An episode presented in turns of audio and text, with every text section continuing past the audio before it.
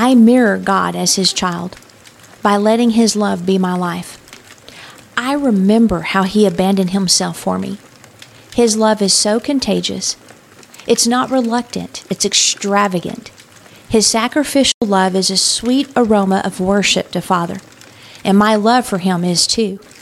It shapes all of my thinking and behavior. I have nothing in common with lust, immoral acts, or greed. I live with a heart free from any of these motives, and this sets a standard of excellence in my life, speech, and actions.